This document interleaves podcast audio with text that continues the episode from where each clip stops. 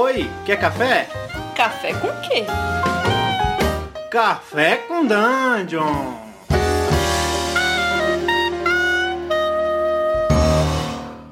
Bom dia, amigos do Regra da Casa. Estamos aqui para mais um Café com Dungeon, a sua manhã com muito RPG.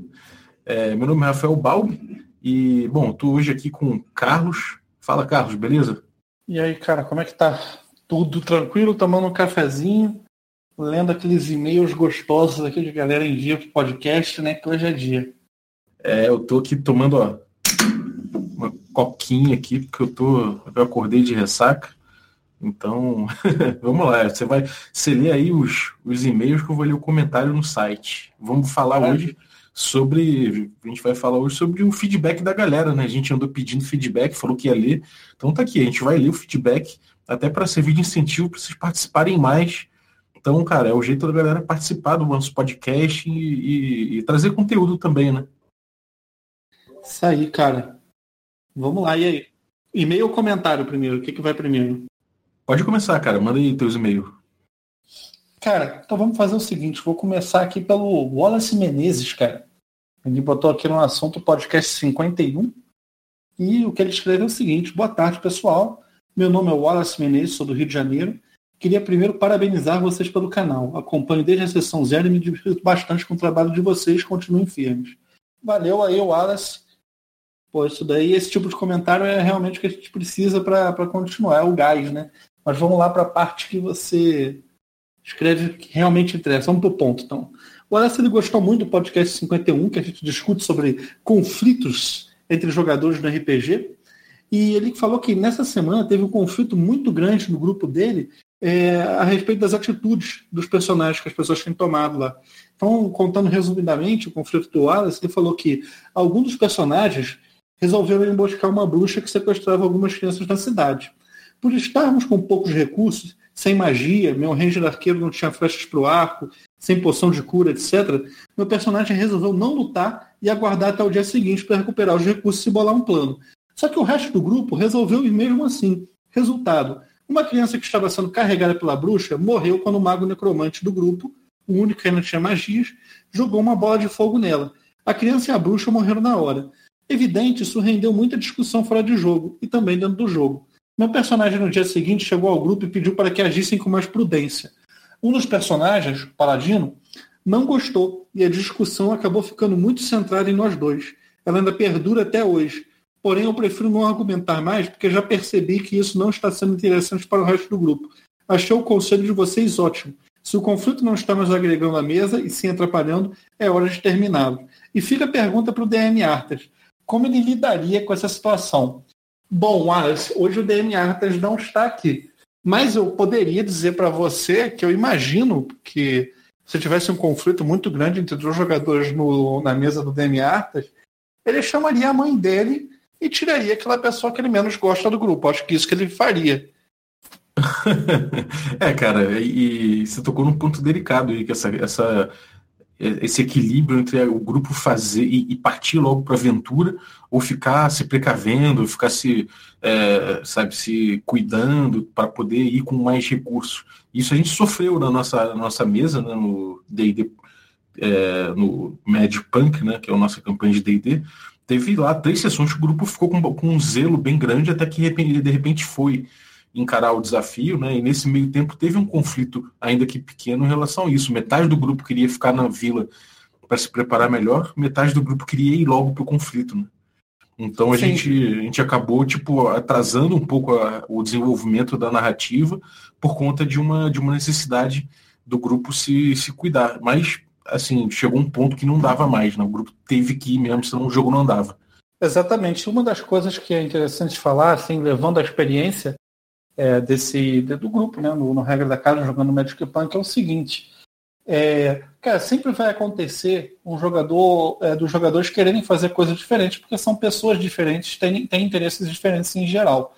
Eu acho que talvez o mais sensato a se fazer, não exatamente o que eu faço, mas o mais sensato e de melhor proveito para todo mundo, é que as pessoas entendam que todo mundo precisa ter um espacinho e gerar esse espaço para todas as pessoas. Então, se tem uma pessoa Você chegou numa cidade, tem uma pessoa querendo ir embora logo, como era o meu caso, por exemplo, cara, espera um pouco, deixa a pessoa também, o pessoal também agir na cidade, mas depois que eles fazem algumas coisinhas também, eles seguem para o seu lado e, e você vai embora. Então, acho que dentro do senso comum é tentar distribuir o, a, digamos assim, o espaço narrativo das pessoas, não só o espaço narrativo das pessoas, mas é tentar abranger de uma maneira melhor possível é, os comportamentos que o seu grupo quer experimentar.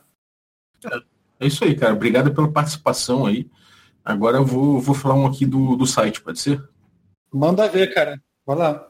Vou mandar o episódio 28 aqui, porque seu filho deveria jogar RPG.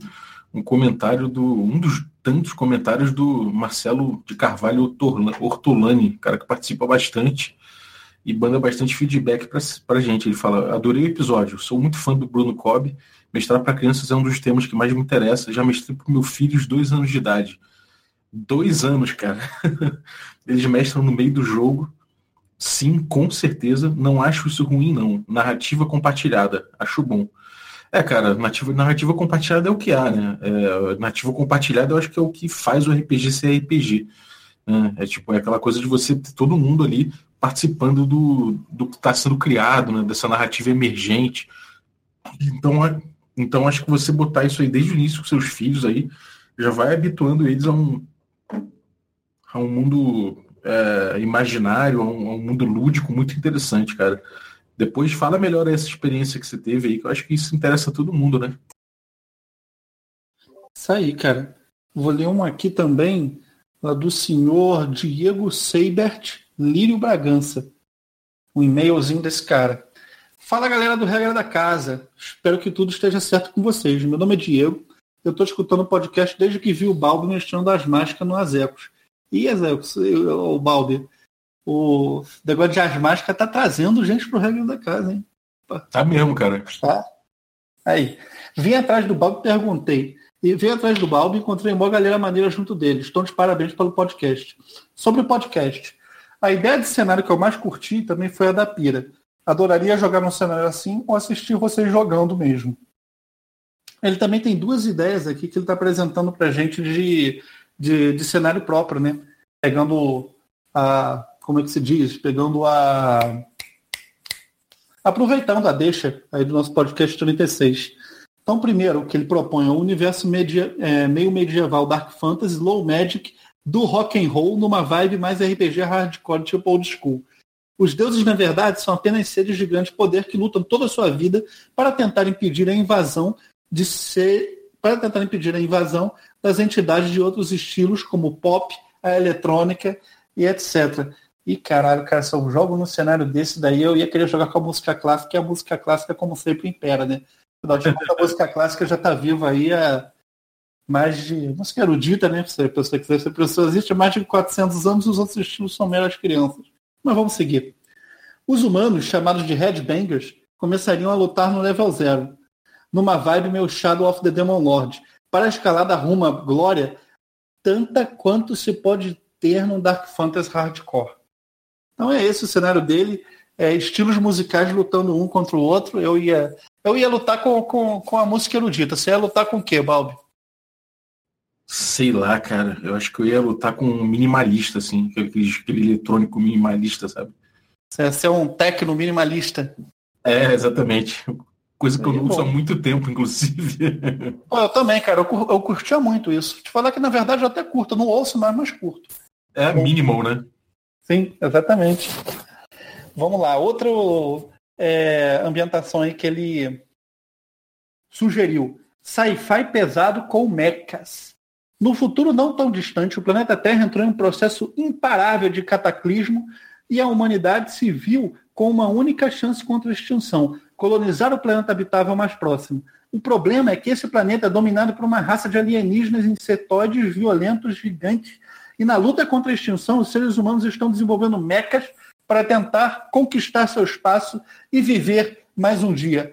Perdão pelo e-mail longo, mas vocês me deram um espaço tão legal para eu dividir minhas ideias e ainda pessoas que eu admiro que eu tive que escrever. Bom, primeiro, cara, pelo e-mail longo, não preciso pedir desculpas, a gente quer e-mails e e-mails com conteúdo como o seu são altamente bem-vindos. E, segundamente, é, esse cenário de mechas eu também acho bastante interessante. Eu nunca joguei nenhum RPG com mechas e, bom, gostaria de jogar um dia.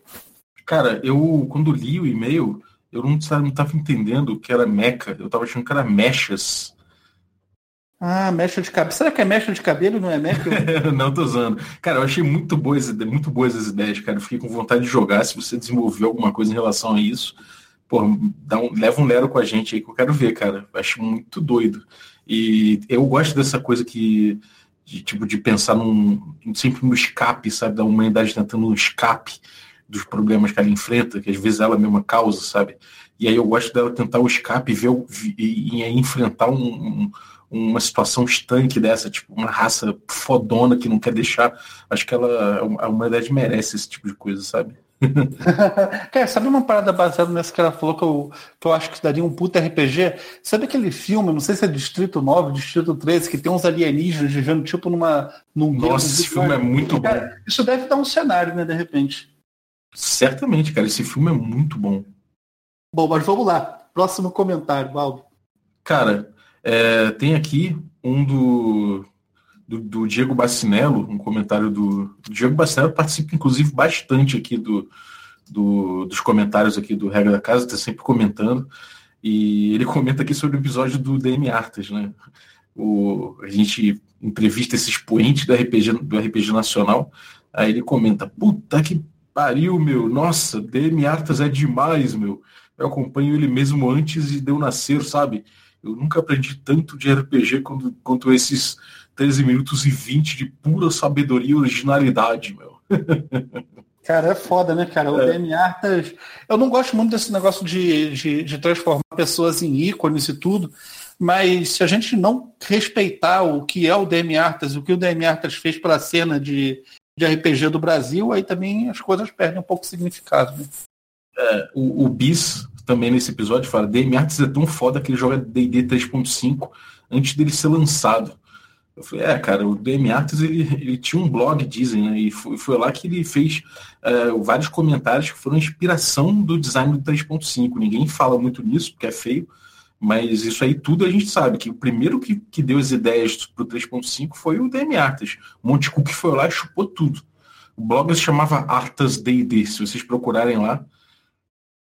A cara, DM Artas é, é realmente muito foda, cara. E a única coisa que eu não gosto do, do DM Artas é porque ele foi o cara que tirou o D&D de uma vez por todas do old school. O negócio já estava digamos assim, 70% fora, mas aí o DM Artas foi lá, deu aquele tapa nas costas e criou a edição 3, né? É, dizem aí que ele tá fumando uma escola nova, né? Mas aí é só boato.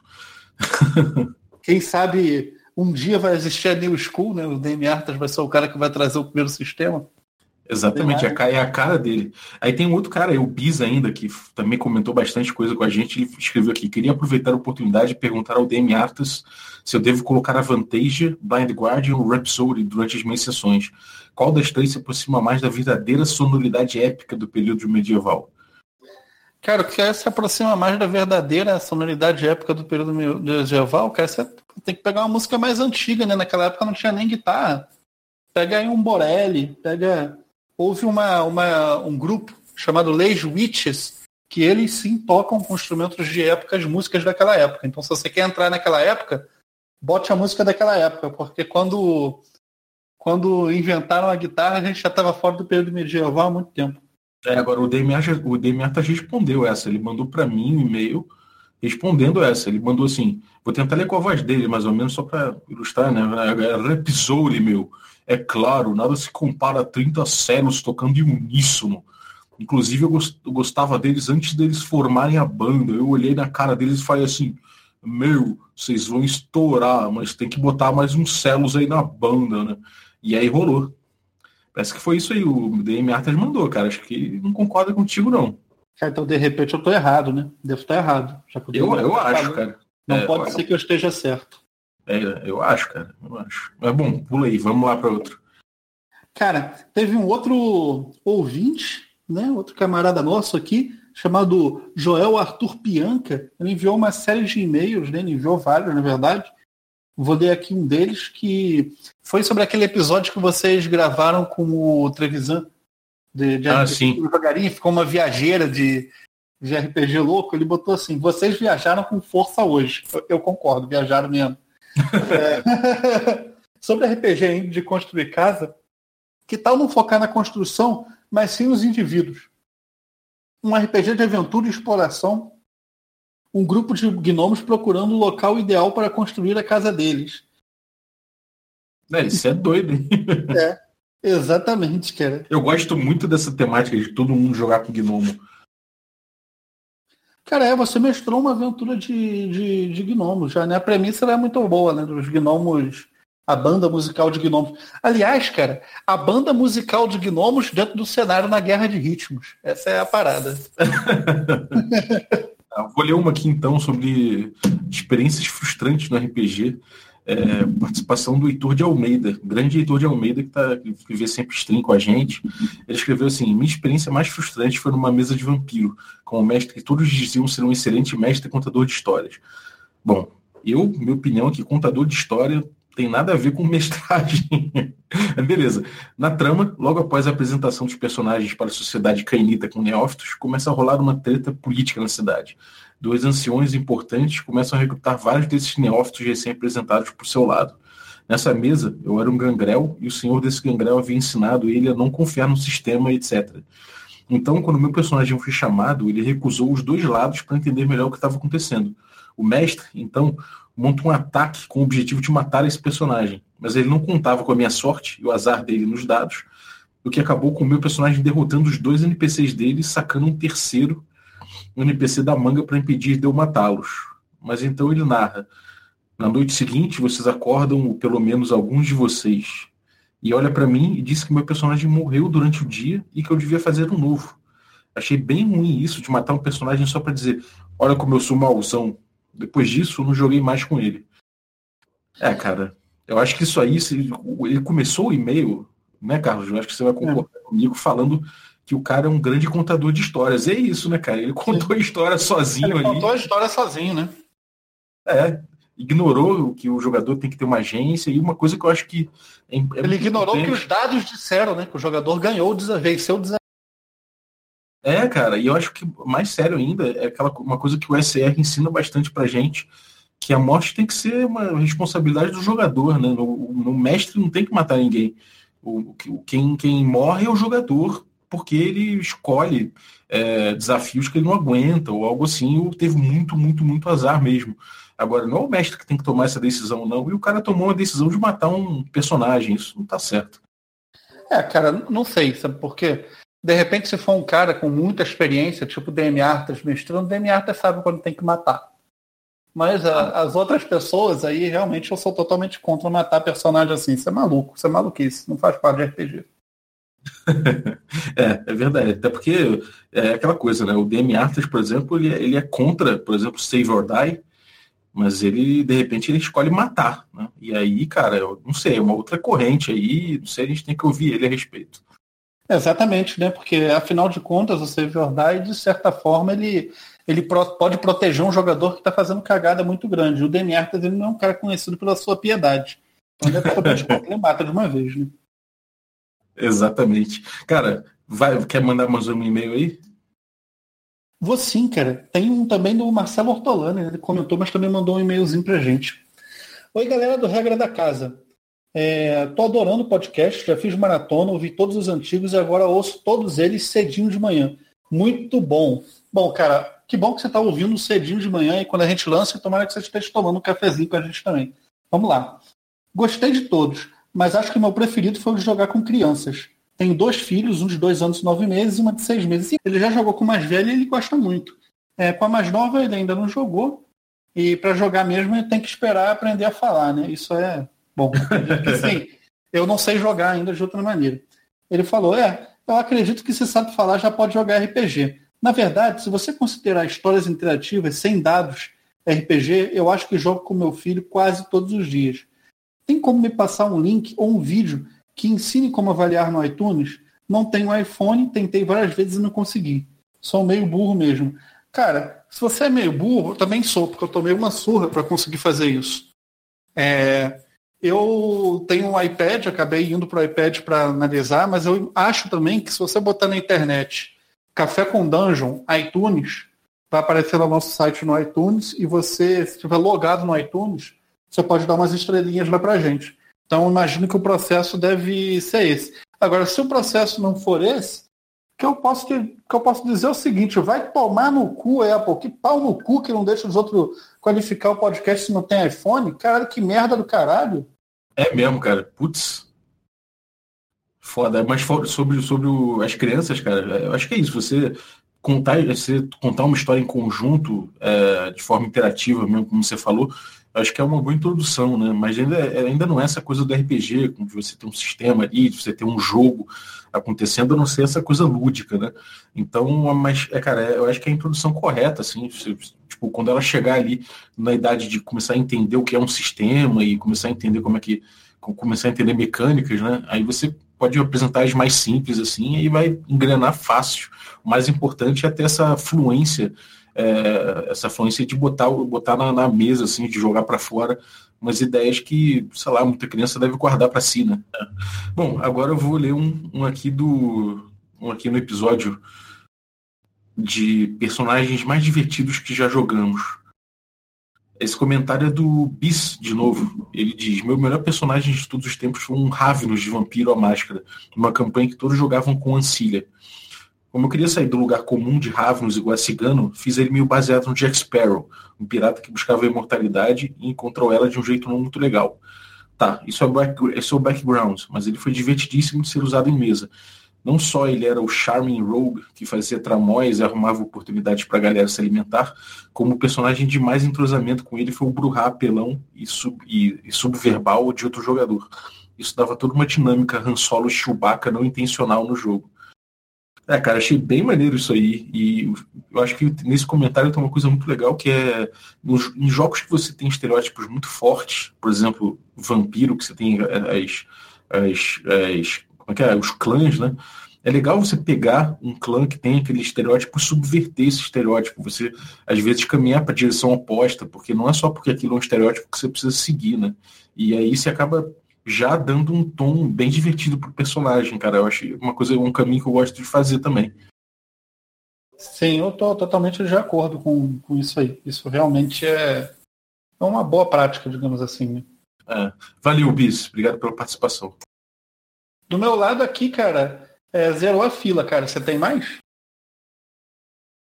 Tem mais alguns aqui. Tem o Diego Bacinello falando sobre RPG e literatura, que a gente fez com a, com a Ana Schermack. Ele diz que literatura e RPG andam de mãos dadas desde sempre. O famoso Appendix N é uma das listas mais fantásticas para quem gosta de RPG.